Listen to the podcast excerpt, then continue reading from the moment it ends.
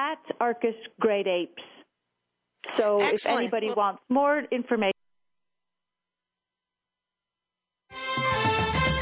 The following program is being brought to you on the Voice America Variety Channel. For more information about our network and to check our additional show hosts and topics of interest, please visit VoiceAmericaVariety.com. The Voice America Talk Radio Network is the worldwide leader in live Internet talk radio.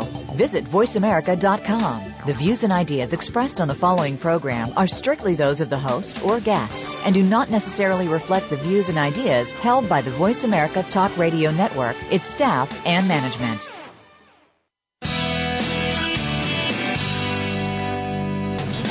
Welcome to Go Green Radio, brought to you by Covanta Energy. Reduce, reuse, recycle, rethink renewable energy and energy from waste. This program will help start you thinking about how to protect our world and its important resources. Now, here's the host for Go Green Radio, Jill Buck. Welcome to Go Green Radio, everybody. Glad that you could join us. I have a treat for you today because last week I attended the Green Schools National Conference, and this was a huge gathering of teachers, environmentalists, um, uh, many, many different types of folks who are involved in the Green Schools movement. And it was huge. It was exciting. There were so many wonderful people there, and I was able to pull aside a few of the leaders, some of the members of the advisory board to the Green Schools National Network, and get them on on recording, bringing to you their perspective on the organization, but also what they do. This first clip is from an interview I did with Stephen Ritz. He is a teacher in what he describes as the poorest congressional district in the United States, and the program that he's running is called the Green Bronx Machine. He's amazing. So have a listen to what he had to say. So I'm here with Stephen Ritz, and he's a motivator, to say the least. Um, he's a teacher in the Bronx, but he's so much more than a teacher. I'm excited to have him on Go Green Radio and to talk about some of the programs that he's done. You're kind of a YouTube legend out there, teaching kids to grow their own food, but that sounds trite. Tell us what you do. Well, so I'm Steve Ritz of Green Bronx Machine, and I am CEO, Chief Eternal Optimist of Bronx County, and I am also the founder of Green Bronx Machine. So check us out on Facebook, Green Bronx Machine, or our website at www.greenbronxmachine.org. But what I am dedicated to is moving kids who are apart from to becoming a part of in solutions that benefit all of us. So what does that really translate into? Well, it translates into asset-based community development, ABCDs, because I'm in school, so ABCD, but I really like asset-based community development. I like workforce development, and I like community development. So by creating intellectual and academic programming that fosters community, we're actually growing the next generation of students, of environmental stewards. And I like to say 30,000 pounds of vegetables later, my favorite crop is organically grown citizens, graduates, members of the middle class, kids who are going to college. And yeah, I love me some arugula. Now, tell me about the mechanism. How does this actually work in the classroom? Um, what do you, what kind of materials do you use? What resources have you had to implement in the classroom in order to make this happen? Well, you know, it's funny because people think I'm a farmer, but I'm really not a farmer farmer. I'm a people farmer, and the kids are my seeds. But remarkably, all of this stems from planting seeds and growing plants in classrooms and giving kids the opportunity to nurture, to nurture nature. Um, cool thing about plants, there's no floaters in the tank, there's no poop to scoop, there's nothing that eats their young. And I always love telling people I love seeing kids pollinating plants instead of each other. But remarkably, the single act of growing plants enables kids to do things they've never done before. And most importantly, you can eat them or you can sell them. So when we start growing culturally relevant food in classrooms and engaging parents and businesses and grandparents and people who want this fresh, healthy food and teaching kids where their food comes from, it has remarkable economic benefits as well as health benefits. So I don't expect every kid to be a farmer. I don't expect them to read, but I do expect them to read about it, write about it, blog about it, and offer outstanding customer service. And man, oh man, do they. So I'm not growing I'm growing food, but I'm growing people. I'm growing students. I'm growing hope. We are harvesting hope and cultivating minds across the South Bronx, doing it by growing food in classrooms with kids.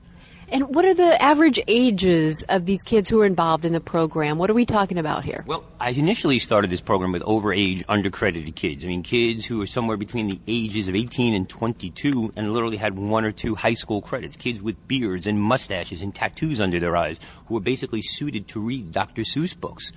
Um, throwaway kids. To give you some context, 100% of my kids are IEP learners, ELL learners, homeless, foster care, or adjudicated youth. But therein lies the greatest opportunity to transform all of society.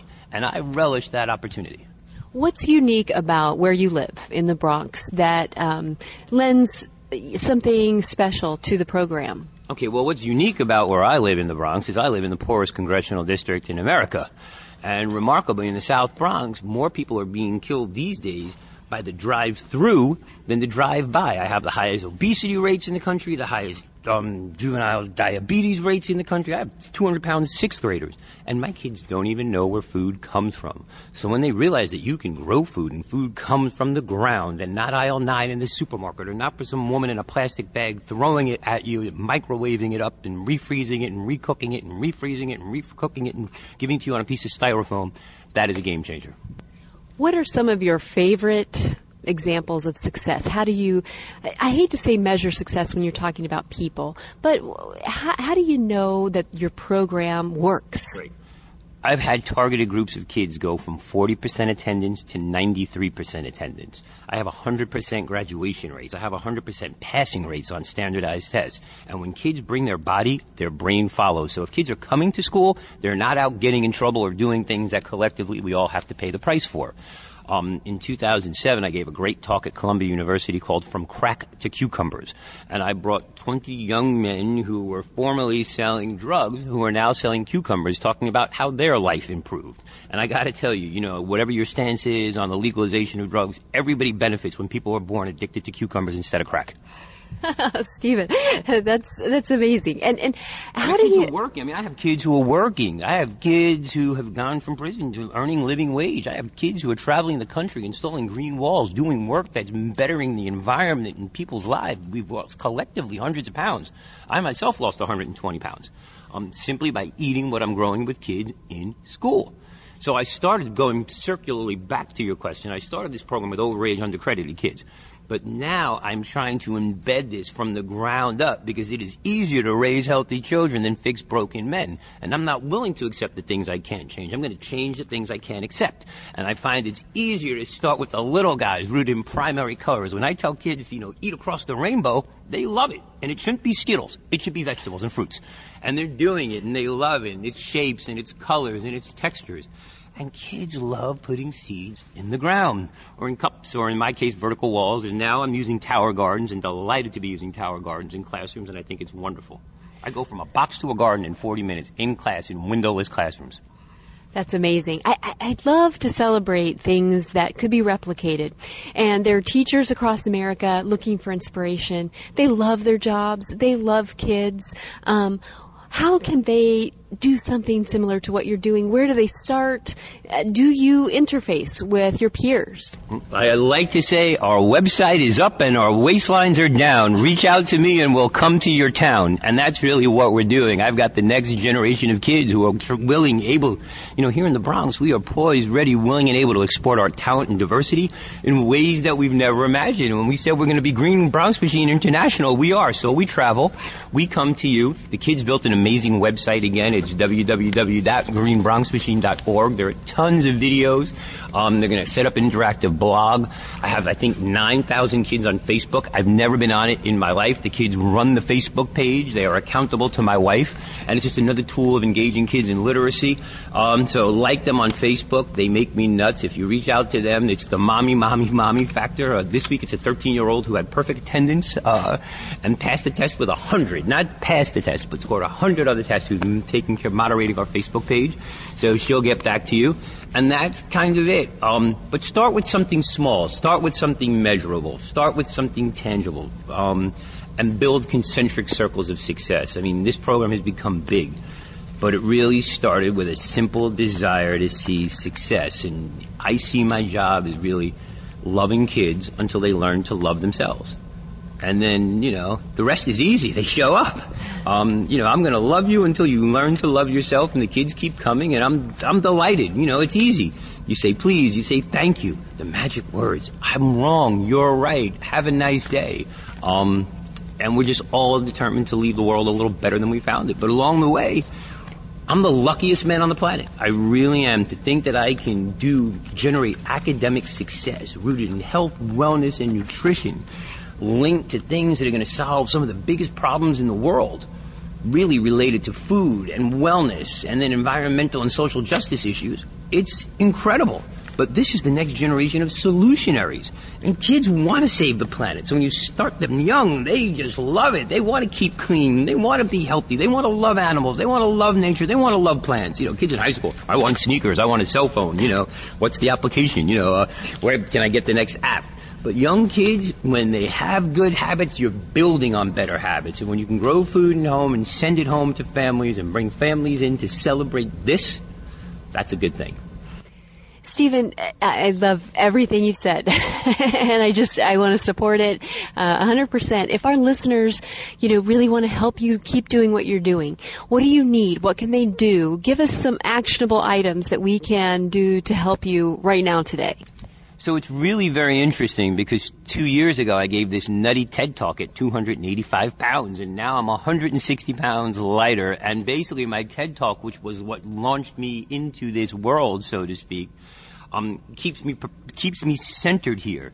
Um, so it's a great story. So if you haven't seen my TED Talk, please see the TED Talk. Stephen Ritz, a teacher growing green in the South Bronx. Send it to everybody. Send it to the White House. But realize back then I was telling a great story but now aligned with partners in this room, we have great actionable steps, ideas, and technology that are going to change your life, change your kid's life, and make this replicable. And that's the most important thing. Because everybody needs a lunatic teacher in their life, for sure. And I am him. You know, for years people said Stephen Ritz was suffering from insanity. And I'm here to tell you I wasn't suffering. I've loved every minute of it. But being able to come to a place where you can pick and choose what you need to make your pedagogy better and make it replicable so that every teacher can be a champion is what this is all about. So I've moved from insanity to being cured. They're going to come up with a new diagnosis for me soon. And I can't wait to see what that is. But I'm just thrilled to be here. So check out our TED Talk, like my kids on Facebook, follow us on Twitter, and check out our website. We will gladly take donations not only of cash, but of people.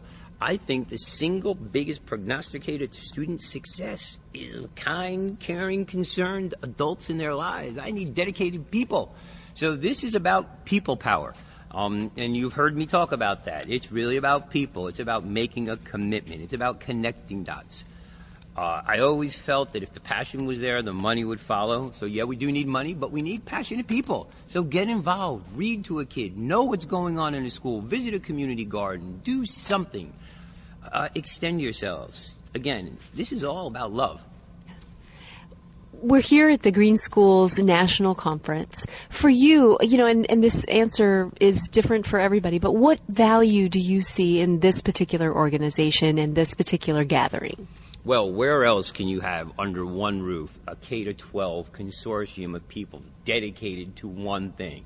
Saving the world and saving the planet aligned to public and private education. So it's great. So the cool thing is that everybody's looking in the same direction. Now, some are looking high, some are looking low, but everybody in this room is looking in the same direction. And that's great. So there's a common bond, and there are some great successes that we can learn from. There's common practices, best practices, successes. I always like to learn from my failures. I'm much more interested in my failures than my successes. But the other piece is the showroom exhibition floor. So for me, my highlight is always walking the showroom floor and seeing products and what's out there and curriculum, and people and ideas and say, I need this, I need that. I don't want that. Don't like this, need this, want that. How can I take this? How can one and one not become two, but how can one and one become 11? How can I align this with what I'm doing?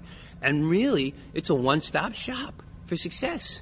And success is what you want to make it. But here, all the tools are here. So stock up your tool belt, go home packed, and let's change the world and build a brand new America. Don't you just love Stephen Ritz? I want to be a solutionary too, and I bet you do as well. Folks, don't go away. We've got much more Go Green Radio right after this commercial break.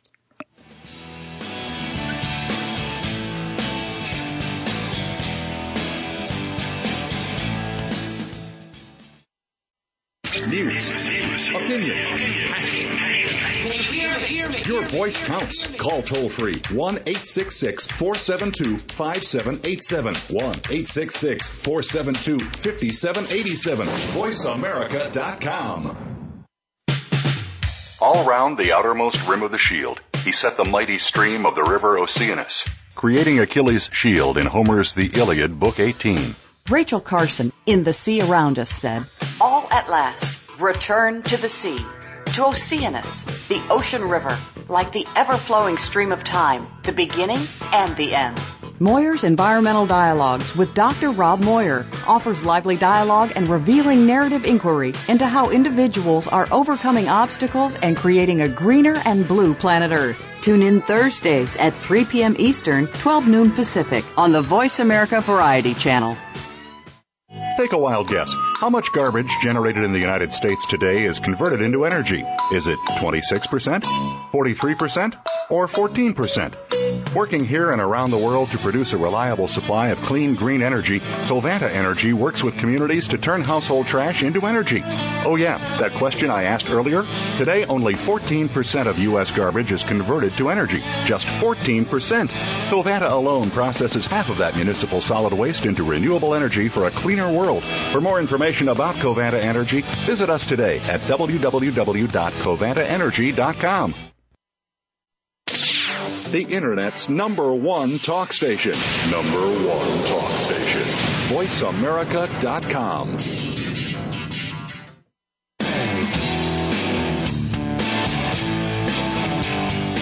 You're listening to Go Green Radio with your host, Jill Buck.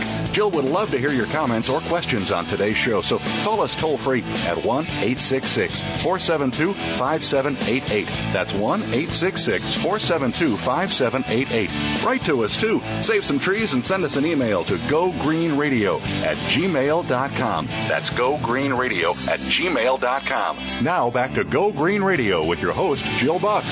Welcome back to Go Green Radio. If you happen to just be tuning in, here's what's going on today. Um, last week I went to the Green Schools National Conference and I was able to pull aside uh, some of the advisory board members and one of the sponsors of the conference uh, to get their perspective both on what their individual organizations do, but also on the value of the Green Schools National Network. This next clip is from Michael Ferraro. He was one of the major sponsors of the conference and he is the CEO of a company called Growums. So let's listen in to what he had to say. So we're here today with Michael Ferraro, the president of Growums. And Michael, you were spectacular last night at the general session of the G- uh, Green Schools National Network uh, opening conference uh, headline show. I, I love what you were talking about in terms of the background, how Growums came into being, and I'd love for you to share with our listeners um, what the backstory is. An article in the Wall Street Journal about Home Depot certifying their garden center employees. So we started knocking on the doors at Lowe's, and um, coming from a third generation uh, in the nursery and garden center business, uh, and having experts in the field of online um, learning on our team we started knocking on the door at Lowe's and we told them, hey, we can build a better engine than what you got, you know, what your, your competitors have across the street. So long story short, we ended up getting a contract away from 25 other companies to build the online education to train all of the garden center employees and Lowe's throughout the entire world. Um, it was a two-year contract. They ended up using it for over five years, and um, uh, their indication to us is that that it, it increased their overall sales by over a billion dollars. So while we were doing that, though, I started thinking to myself, why should we just teach people to sell more stuff? Why don't we teach people to be better gardeners? And why don't we teach them to broaden their, their ideas and their horizons and, and give them the kind of information as if somebody came to my dad's garden center and gave them that expert information, but gave it to them in such a friendly way that that it was going to be very very useful for them. So we launched a, a website called Learn to Grow, and it's got one of the most um, uh, extensive plant databases in the entire world, and it's got thousands of articles on there and so on and so forth. But that just didn't, it wasn't enough for me, you know, and I started thinking about the kids. And this was going back about in 2007, and uh, and I came up with this concept of something that I used to do when I was in my dad's garden center in the middle of the winter in, in upstate New York and that was I used to plant these little, I used to take these little pellets and plant seeds in them so that by springtime there would be plants and my dad could sell them as um, vegetable and herb plants. If we could get kids where they live today, kids are so electronic and, and technologically savvy. They're brilliant when it comes to that stuff. So if we could get them to learn online and actually grow outside, um, I think that we could get them to start eating more vegetables. I think they could become more, you know, a lot healthier from that. You could combat childhood obesity and, and, and a number of other diseases. So I said, okay, how do we do this? Well, let's do it by creating, first of all, um, uh, gardens that they could resonate with, like pizza gardens and taco gardens and stir fry gardens, things like that.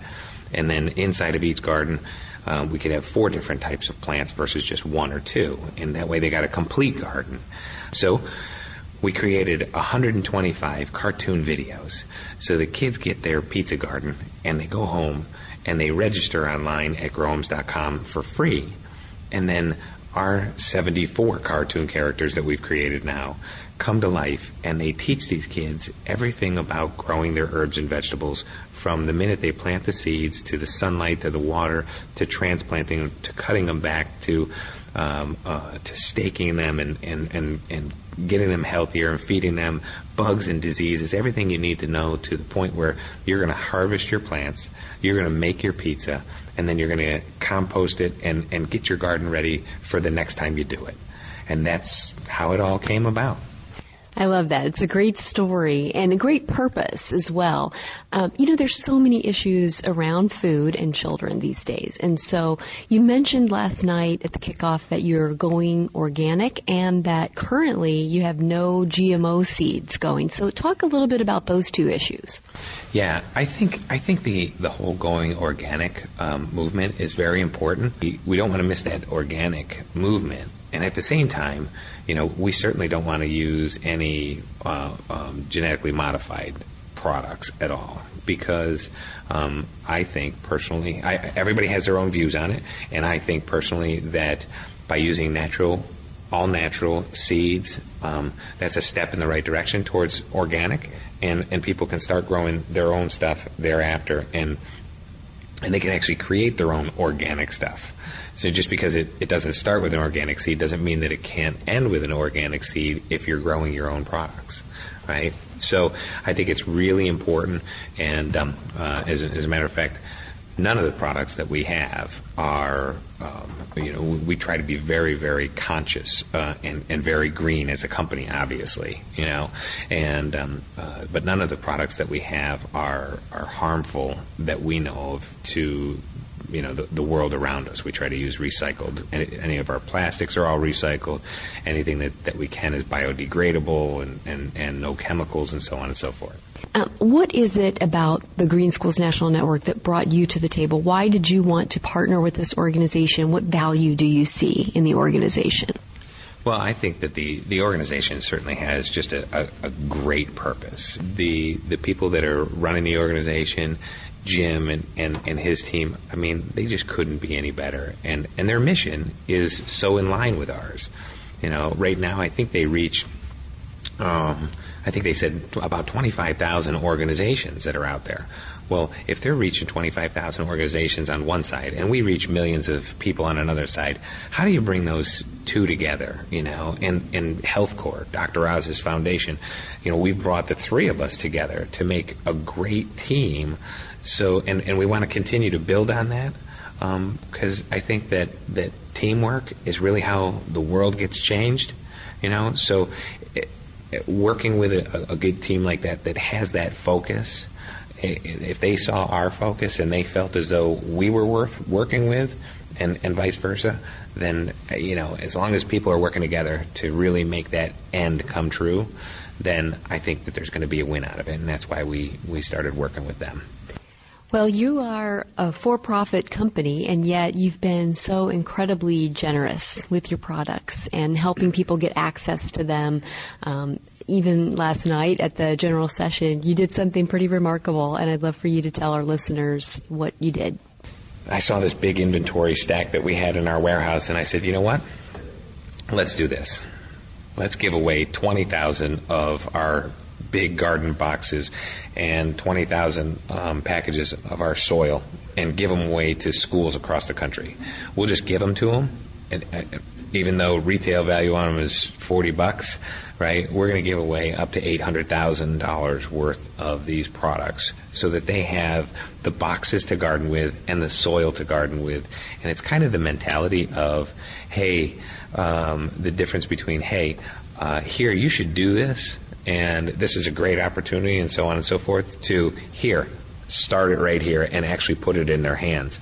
So we decided that um, uh, we were going to give away 20,000 of these boxes, you know, and, and yes, it would be an $800,000 giveaway in retail space and all that. But um, it was more about the difference between, hey, um, you should do this and you should try this, to, hey, here we're going to put it in your hand and we're going to put it in your school and you're going to you're going to actually show the kids in school that this is easy to do. And and by the way, what we didn't, what I didn't say last night, because you always forget things when you're on stage, you know. Um, but what I didn't say last night is we're going to give up to a half a million coupons away too to all of the kids in the schools when so when these products hit the, the schools, they're going to have coupons for 20% off of our gardens and they can go online.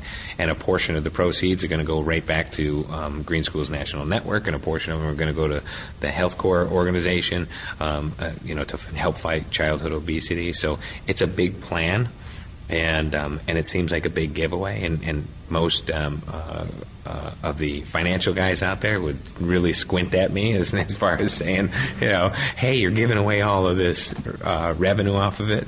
But we've more than got that covered already. So, you know, it, it, it's it's an opportunity that not just any company could just step out and do, but we are in such a position that we can. So, if you're there, what could be better than starting off and saying, here, 2,500 schools. You're all going to get six or eight of these garden boxes, and all you have to do is pay for them to get to your location, just the shipping part of it, and they're yours for free.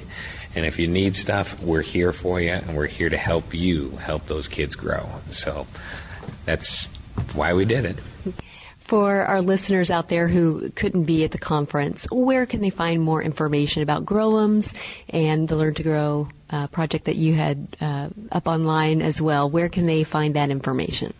Well, Learn to Grow, uh, mainly for you know the, the avid gardeners, uh, adults like ourselves, uh, is www.learn with the number two in the middle grow.com, and um, uh, and Growums you can find information if uh, if you just want to go to the Growums website. It's it's g r o w u m s dot com. So www.growums.com, and then uh, mygrowums.com is if you have an interest in um, uh, having Growums as a fundraiser or buying it at, uh, at discounts for organizational purposes, um, then you go to mygrowums.com and there's a special site there for that.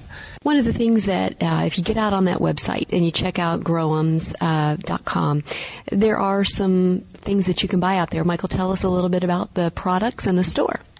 Well, um, yeah, we have currently we have all six of our gardens: stir fry, ratatouille, pizza garden, taco garden, uh, salad garden, and herb garden. Um, we also have our garden in a box kits, and um, we've got about uh, around eight or ten additional products that over the next 12 to 18 months we will be kicking off, and, and you'll be able to find them there first.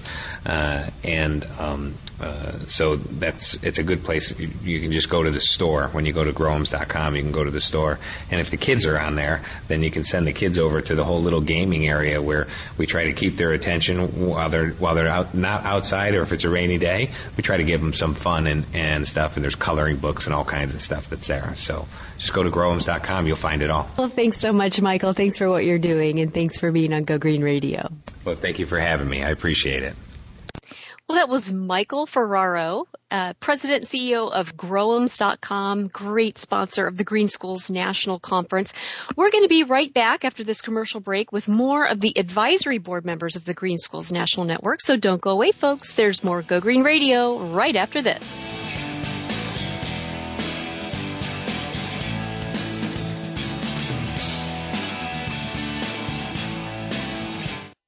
News, opinion, your voice counts. Call toll free 1 866 472 5787. 1 866 472 5787. VoiceAmerica.com. Take a wild guess. How much garbage generated in the United States today is converted into energy? Is it 26%, 43%, or 14%? Working here and around the world to produce a reliable supply of clean green energy, Covanta Energy works with communities to turn household trash into energy. Oh yeah, that question I asked earlier? Today only 14% of U.S. garbage is converted to energy. Just 14%. Covanta alone processes half of that municipal solid waste into renewable energy for a cleaner world. For more information about Covanta Energy, visit us today at www.covantaenergy.com.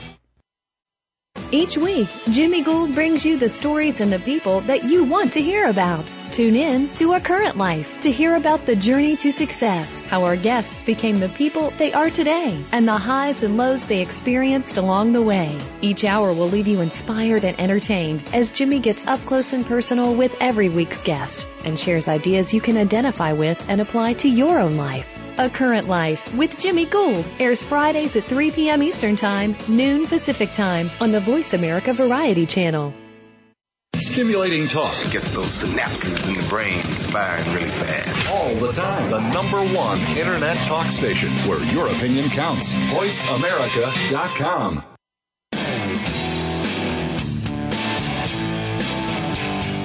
You're listening to Go Green Radio with your host, Jill Buck. Jill would love to hear your comments or questions on today's show, so call us toll free at 1 866 472 5788. That's 1 866 472 5788. Write to us too. Save some trees and send us an email to gogreenradio at gmail.com. That's gogreenradio at gmail.com. Now back to Go Green Radio with your host, Jill Buck. Welcome back to Go Green Radio. Just in case you're just tuning in, here's the deal. I'm going through some interviews that I collected last week when I was at the Green Schools National Conference. Huge conference of lots of people uh, throughout the education industry, throughout environmental groups, uh, lots of people coming together, all focused on the Green Schools movement. Uh, this next clip was an interview that I did with Bill Orr. He's the executive director of the Collaborative for High Performance Schools. Check it out. Let's hear what he had to say. And Bill, I'd like to share with my listeners what your organization, people call it CHIPS, uh, tell us what it is and what you do. Sure. Thanks, Jill. So, the Collaborative for High Performance Schools, or CHIPS, is a national nonprofit organization that's dedicated to making all schools, every school, an ideal place to learn. Our focus is on school facilities. Uh, we're a national organization, but we work on a regional basis. Uh, we work with school facility people, we work with school districts, we work with architects and engineers, we work with um, utilities, we work with environmental groups to basically make schools better places to learn. The first priority is making healthy learning environments that are conducive to learning that are healthy. That's our first priority. The second one is resource conservation, so saving energy, water, waste, and so forth. Not only does that have the effect on, on the environment, but it also saves important operating dollars that can be put back into school programs. And then third, if you do those two things well, you're really going to reduce the environmental footprint of a school. So really reducing the impact of schools on the natural environment. And we have rating systems that are used during the design and construction operations of schools. We actually have a benchmarking program that's really focused on assessing the the bones of a school to really make sure that it's it's being operated in a way that's really healthy and productive for students. So looking at basically things like indoor air quality, um, is there enough fresh air? Looking at the lighting, making sure that there's the right amount of lighting, that it's not too dark in the room, that it's not too bright in the room. There's sort of a balance there between uh, environment and, and efficiency as well as what, what students need to, to read. Uh, we also look at thermal comfort, you know, making sure that the humidity in the classroom, that the temperature range is, is optimal for student performance. In many parts of the country where you have humidity issues, the humidity can be too high, you can have mold issues. Uh, it can also feel stuffy or too hot in the classroom, and students are just not as productive in those kind of environments. We also provide an, a variety of um, of tools and resources. We have a set of best practices manuals. We have a very extensive website on all facets of school design, operations, construction, and maintenance. Sometimes when you talk about facility upgrades or facility um, retrofits or what have you, even in the design phase, some people are concerned that a green design or a green building is more expensive mm-hmm. than using traditional um, materials, and so there's some reticence to do that with public buildings sometimes because, you know, we've got to watch public dollars very carefully and a lot of people also want to make sure that education dollars go towards the classroom. Um, what does your research um, and your organization um, find in terms of the, the validity of that point of view? Existing schools are by and large um, the asset that's already out there. Over 80% of the schools are existing schools. And even once you build a new school, then it becomes an existing school. It's sort of like driving the new car off the car lot. It instantly becomes a used car. And so you have to properly maintain and operate it to maintain that asset. Schools spend more on energy every year than they spend on computers and textbooks. So it's really easy to say, um, well, you know, that costs a lot maybe to install that better HVAC system or to improve um, systems that um, have had deferred maintenance. But in the end, um, it's going to cost you more operationally. And then the other part of it is how is that affecting the students? Students that are in class that aren't sick or are uncomfortable, um, they basically are going to learn better. So whether it's a matter of being sick and missing school, um, you know, asthma is a huge issue in schools. Uh, I was an asthma sufferer as a kid. I can attest to that personally in terms of how it affected my own learning. But the asthma is the number one reason that kids miss school. And so, if you can reduce asthma, you can improve indoor air quality, you can improve thermal comfort. Not only does it reduce operating costs, but it also increases school funding and ultimately school learning, student learning. So, Bill, as we sit here at the um, Green Schools National Network Conference, it's a huge gathering. There's people from all over the country here, and it's very exciting. Uh, from your perspective as the executive director of CHIPS, what is the value of a network like this? Sure.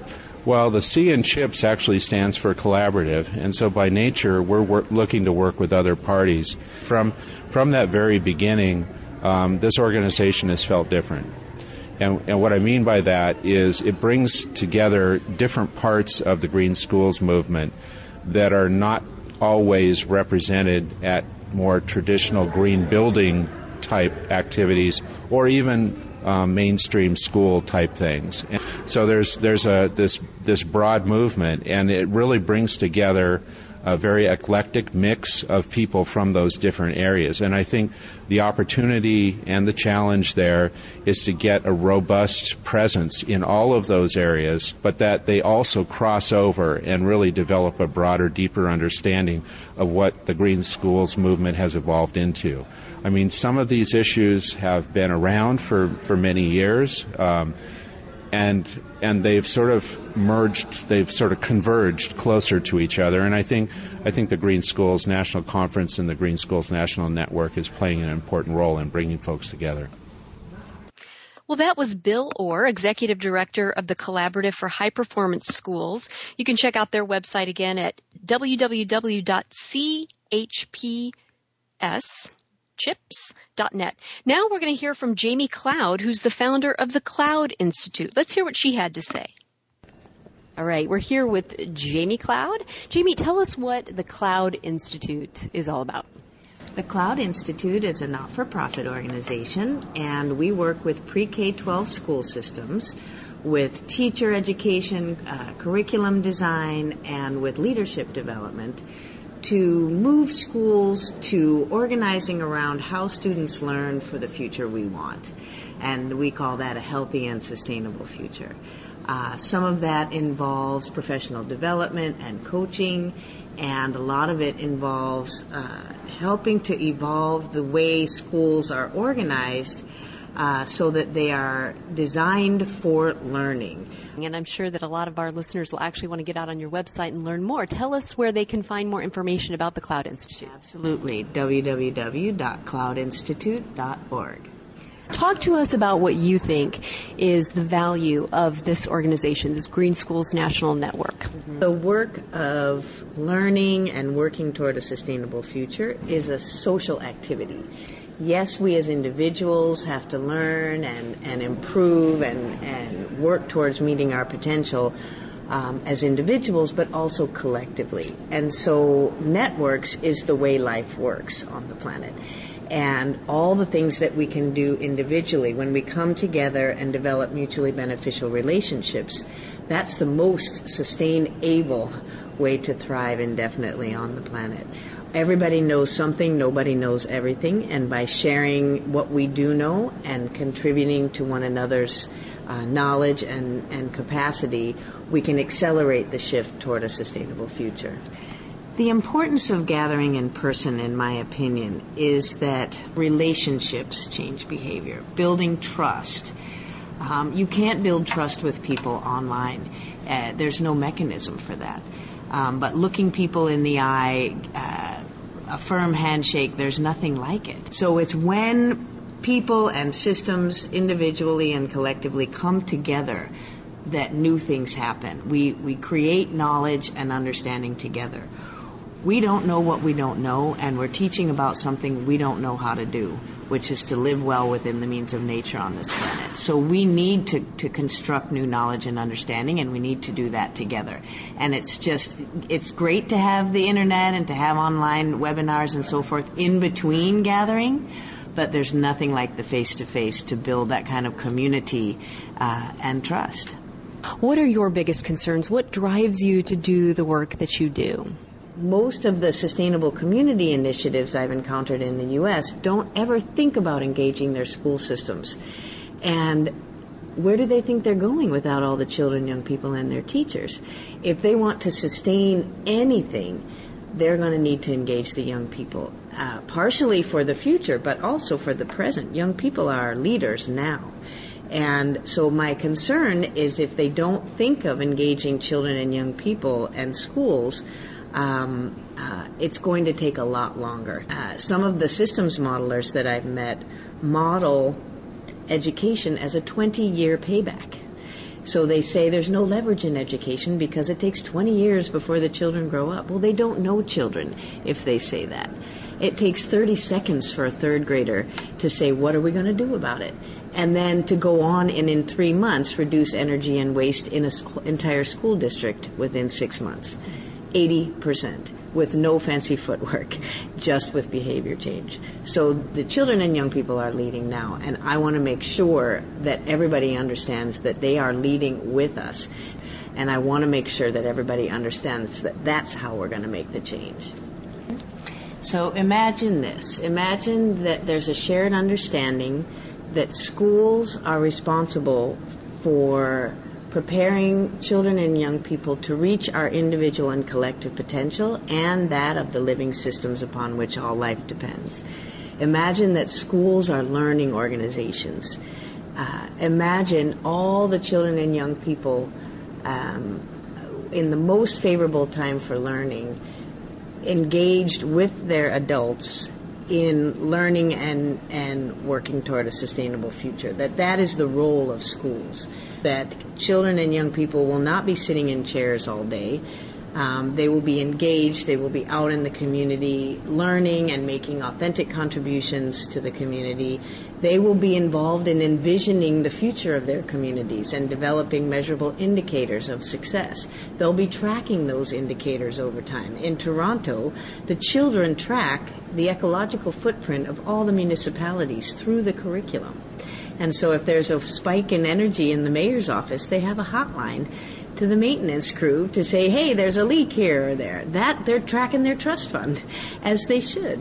Um, Einstein uh, once said that the significant problems we face can't be solved with the same level of thinking we used to create them in the first place. So education for sustainability is that different way of thinking he was asking for. Well, one of the things that strikes me about this vision is that if you're focused on a sustainable future, it kind of presupposes that the people who will inherit that future have worth, have dignity, have value. And when that's communicated to the children in the very fabric of the, the culture of the school, that your future matters to us, that's what we're focusing on. What an exciting place to be. That's very inspiring. Thanks for joining us, Jamie. Oh, it's my pleasure. Thanks so much for having me. Well, that was Jamie Cloud of the Cloud Institute. Some really exciting people I got to meet at the Green Schools National Conference. We're going to talk to one more when we come back. Her name is Rachel Gutter. She runs the Center for Green Schools for the U.S. Green Building Council. So don't go away, folks. There's more Go Green Radio right after this.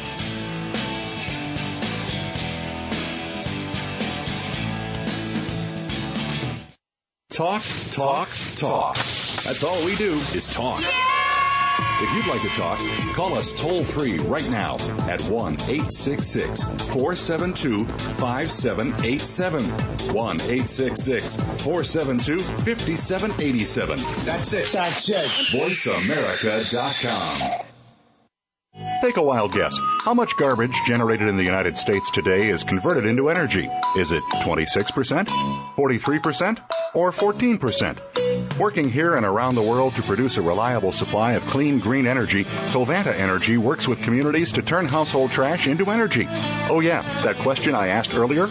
Today, only 14% of U.S. garbage is converted to energy. Just 14%. Covanta alone processes half of that municipal solid waste into renewable energy for a cleaner world. For more information about Covanta Energy, visit us today at www.covantaenergy.com. Streaming live. The leader in Internet talk radio. VoiceAmerica.com.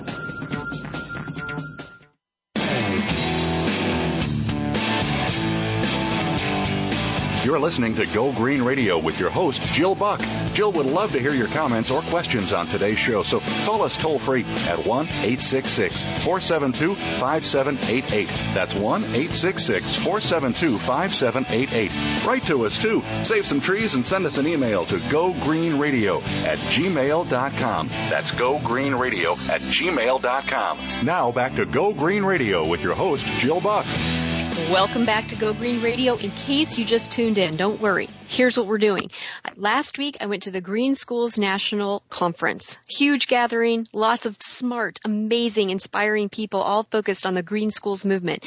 And I got a chance to sit down and talk with some of them and that's what we've been doing today, going through some interviews with some of the ma- amazing people that I met. This next interview was with Rachel Gutter. She's with the U.S. Green Building Council and she's the director of their Center for Green Schools. So check out what she had to say. So I'm here with Rachel Gutter from the USGBC, U.S. Green Building Council, for our listeners who don't know. Um, Rachel, you run the Center for Green Schools. Tell us what that is for our listeners who don't know and what you do for schools. Absolutely. At the Center for Green Schools, we are on a mission to ensure that all students have the opportunity to learn in an environment that is healthy, safe, and efficient, and that supports their dreams for a brighter future. So it's our intention to make sure that every student can attend a green school within this generation. I love that. Now, how do you define what a green school is? We've heard all kinds of different um, standards and certifications and um, guidelines. How does the U.S. Green Building Council define a green school? Um, we adhere to the U.S. Department of Education's criteria as introduced through the Green Ribbon Schools program. And tomorrow, during my keynote address at the conference, I'm going to be talking about the importance of all of us really investing in the Green Ribbon Schools criteria as the predominant definition of a green school. We worked with the Department of Education to create that criteria, as did so many other community stakeholders. We believe that it is inclusive, it is comprehensive, and it is ambitious. The Green Ribbon Schools criteria uh, ha- lays out three pillars.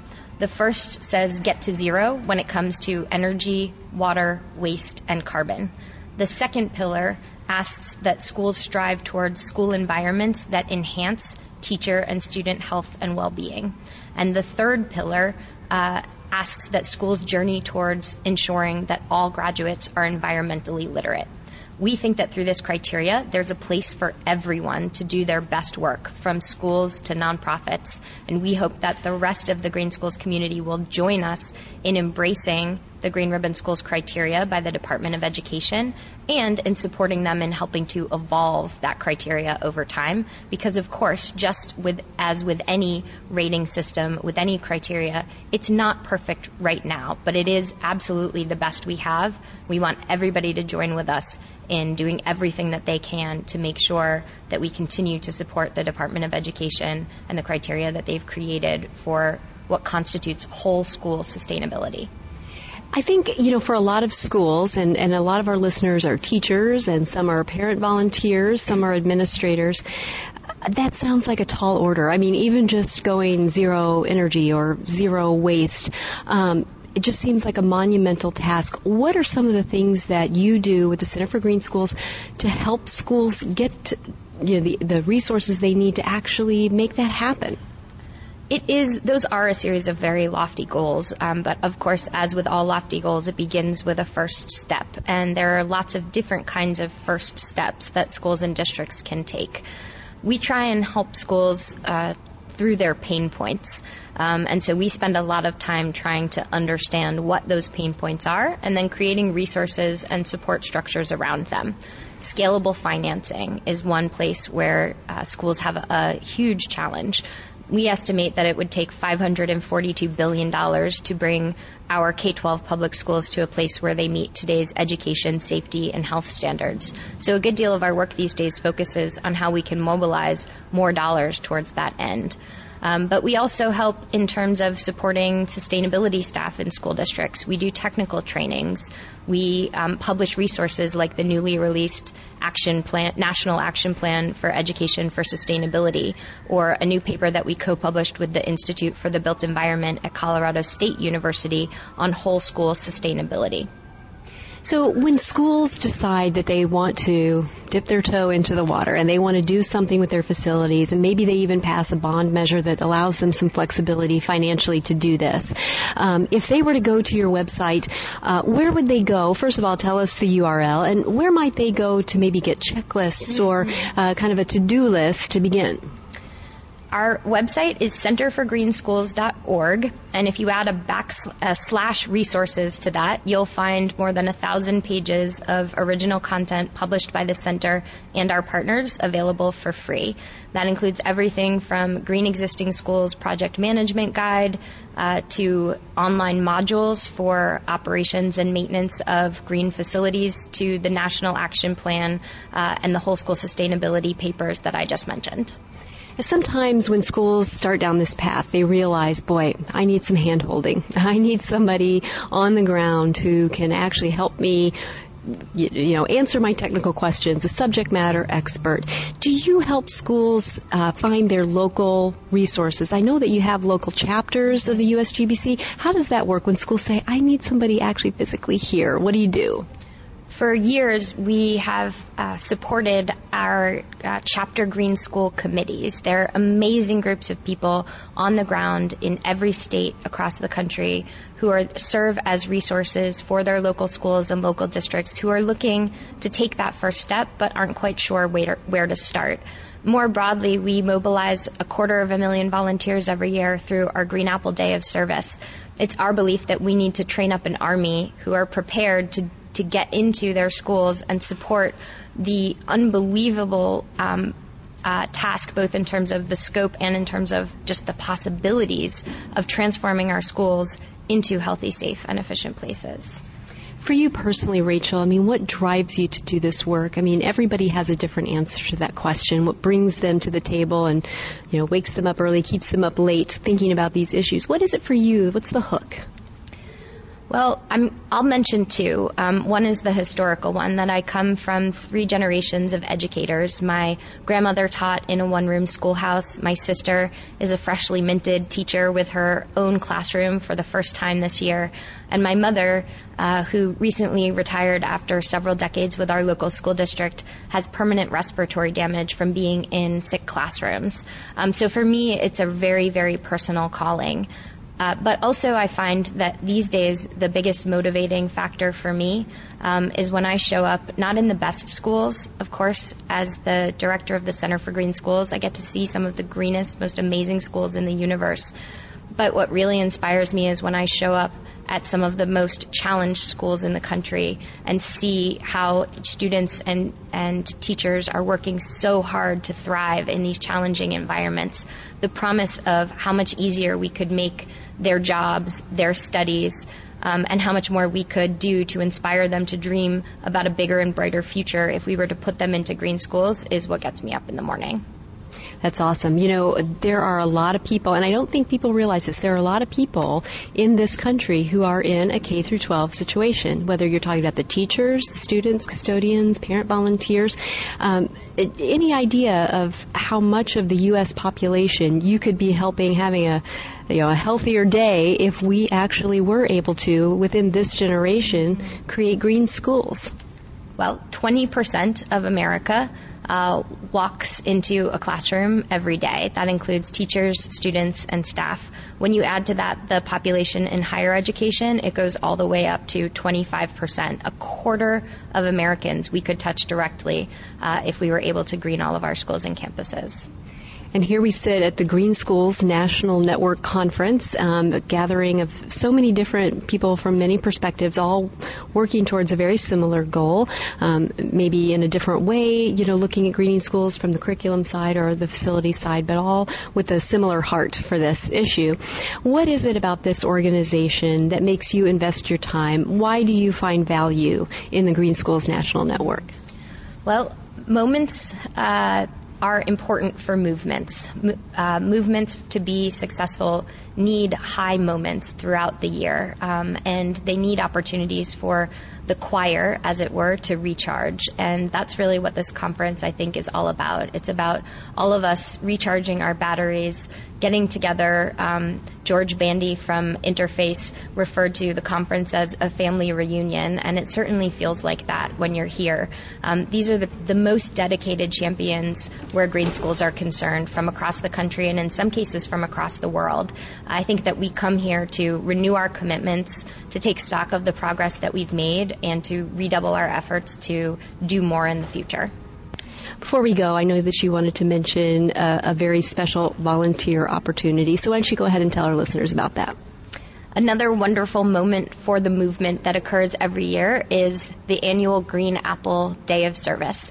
This year, on Saturday, September 27th, hundreds of thousands of volunteers from around the world will be joining together to demonstrate to the world that where our children learn matters. You can visit uh, mygreenapple.org for more information and to register a project. Count me in, and I hope all of our listeners will do the same. Thanks, Rachel. Thank you. So that was Rachel Gutter, the director of the Center for Green Schools that's run by the U.S. Green Building Council. Some great, amazing people. I met so many more, but this was just a, a, a little highlight for you all, all of our listeners, to get to know the Green Schools National Network a little bit better. If you'd like to learn more about the organization, go to www.greenschoolsnationalnetwork.org. Yours truly is now on the advisory board, and I'm very proud to be a part of this organization. They'll be doing another conference next year in Virginia Beach. So as the time comes closer, I'll give you more information on that. But until then, go out to greenschoolsnationalnetwork.org. Well, folks, we're going to be here same time, same place next week with more Go Green Radio. Until then, have a wonderful week and do something in your life to go green.